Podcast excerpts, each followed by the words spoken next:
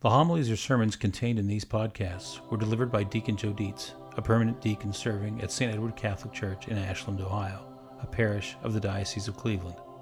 Each homily is preceded by a reading of the Gospel of the day.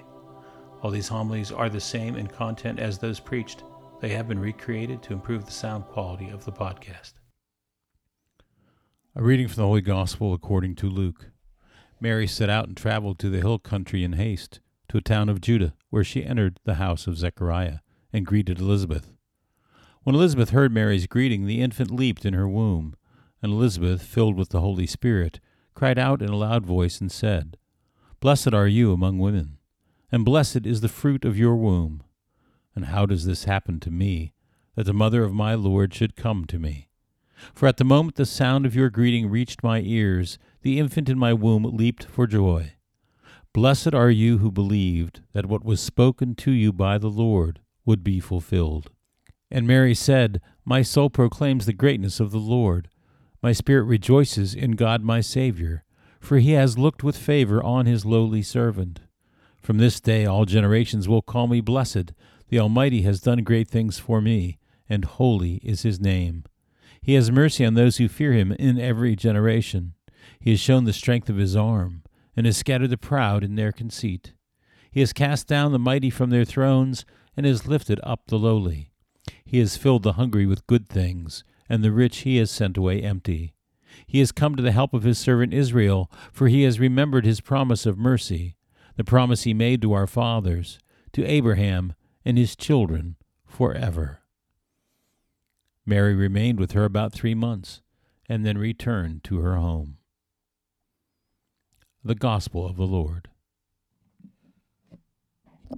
Well, this year we celebrate the Feast of the Assumption on a Sunday, and it comes right in the middle of a normally four week reading of John chapter 6's Bread of Life discourse. Interestingly, in doing so, it intertwines, by way of the calendar, two of the more challenging teachings of the Church that of the real presence of Jesus Christ in the Eucharist, and that of the Assumption of Mary, soul and body, into heaven. And therein lies a story. It seems that there was a Catholic clergyman. He may have been a priest or a deacon, but since I'm a deacon and it's my story, I'm going to make him a deacon. Anyway, this deacon was traveling Europe one summer and he was making an effort to visit some of the older cathedrals and churches in the different regions that he was traveling through. One town on his itinerary was the home to a 17th century Catholic church, which he had hopes of seeing. It was late in the day and beginning to get dark and turning somewhat cooler when he made his way up the church steps, only to find the doors were locked. As he stood outside the door, looking obviously disappointed, the church caretaker happened by and, much to the deacon's delight, invited him inside to see the church. Following the tour, the caretaker, who was an older gentleman and apparently lived alone in an apartment in the lower level of the church, invited the deacon to share a bit of whiskey and a cigar. Now, the deacon, like myself, being fond of both whiskey and cigars, readily accepted the invitation and accompanied the old man to a sitting room in the basement. Once there, he was offered a small glass of whiskey and a dark cigar without a label. The lack of a label on the cigar did not come as a surprise to the deacon, for he knew that often to obtain a better quality cigar at a lesser price, one would buy a group of cigar seconds that were sold without branding. The deacon found it quite enjoyable to sit with the caretaker, sipping whiskey and smoking the cigar, as the old man spoke of his many years in service to the church. As the deacon smoked, he looked around for an ashtray into which to put the growing ash on the end of his cigar before it fell on the floor. It was at that time, as the caretaker's own cigar ash seemed ready to fall to the floor, that the caretaker pulled what appeared to be a brass or gold plated ashtray from the back of a shelf and flipped his cigar's ashes into it. The deacon thought it was quite the lavish ashtray for such otherwise humble quarters. However, when the caretaker offered it to him for his own cigar's ashes, the deacon realized, to his horror, that the ashtray appeared to be, in fact, an old ciborium. Pulling his cigar away from the vessel, he asked the caretaker, Is that what I think it is? To which the old man replied, matter of factly, Yes, it's an old ciborium. It was no longer being used for communion, so I repurposed it as an ashtray. Upon hearing this, the deacon leapt from his chair, grabbed the ciborium from the old man, and dumped the ashes on the floor. He then poured what whiskey he had left in his glass into the ciborium and used it to clean out the remaining ash residue with the sleeve of his shirt. Upon completing this impromptu cleansing, the deacon held the ciborium reverently to his chest. The old man sat there with a look of disbelief and asked what the deacon was getting so excited about. The deacon replied, Don't you understand?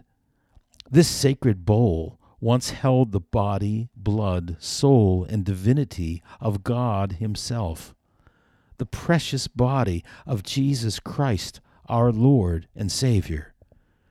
You cannot take a vessel that once held the body of Christ and reduce it to holding dust and ashes. It is sacred and holy because of what it once contained, and it cannot be corrupted in the way of ordinary things. Are you with me? How many of you shuddered as I did when you first heard what the caretaker was using for an ashtray? Then you should have no problem understanding the assumption of the Blessed Virgin Mary into heaven, body, and soul. For the spotless vessel of the Blessed Virgin's body that once held the very person of God, Jesus our Savior, could not be reduced to dust and ashes but had to be preserved as sacred and holy, because it was sacred and holy by virtue of what it once contained. Immaculately conceived from the very beginning, sinless, spotless, blessed, holy Mother of God. In today's Gospel, we hear the wonderful story of the visitation, when not only Elizabeth but her own unborn miracle baby, John the Baptist, Hear and recognize the most holy Mother of God and the unborn Jesus God she carried in her womb. But as blessed as that fruit of Mary's womb is, for us today, so also are blessed the words that Jesus spoke in the Gospel from the Assumption Vigil readings, where in Luke chapter 11, a woman calls out to Jesus, Blessed is the womb that carried you, and the breasts at which you nursed. To which Jesus replied, Rather, blessed are those who hear the word of God and observe it. And this gives us great encouragement and great hope in our own quest for personal holiness. We too, by virtue of the awesome gift of the Eucharist, have the experience of carrying the body of Jesus within our bodies, even if only for a short time following our reception of communion. But of course, we don't find it easy or seemingly even possible to live sinless, saintly lives like our Blessed Mother did, because our Blessed Mother, by virtue of her Immaculate Conception, had an advantage over the rest of us.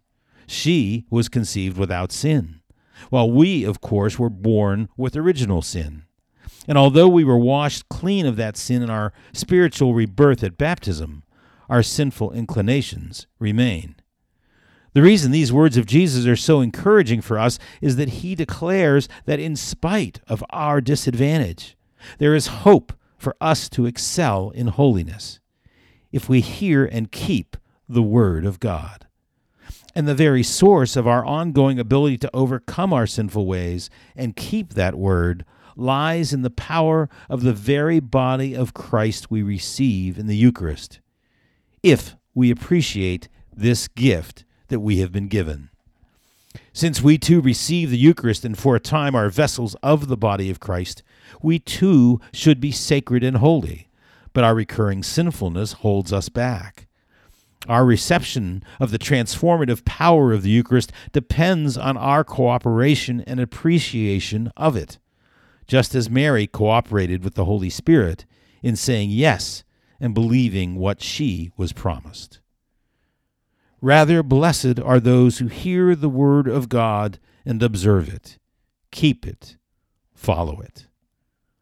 The Eucharist gives us the means and the power to keep the word of God, to become holy through the graces given by the Holy of Holies. Jesus did not make this statement without intimate knowledge of to whom he was speaking. He knew we would need help to overcome our sinful ways, our concupiscence, This is why Jesus gave us this continuous source of His grace as nourishment. In proper preparation to receive this gift, we must confess and work to detach ourselves from our sin. And true detachment means aggressively working to eliminate occasions and opportunities for sin in our lives, be they bad company, bad places on the internet, the selfish, uncharitable pursuit of personal wealth, or what have you. And as we work to separate ourselves from the temptations of the world and lift our hearts and minds to God in preparation to receive His body and blood, we prepare ourselves as best we can to be like Mary.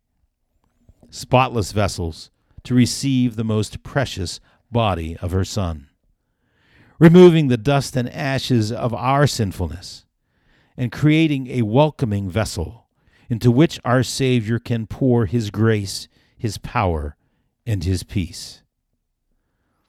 This then better enables us to resist our sinful inclinations going forward, ideally creating an ongoing, recurring deepening of our faith and personal holiness, ultimately resulting not in our assumption, but in the ultimate reunification of our bodies and souls forever in heaven.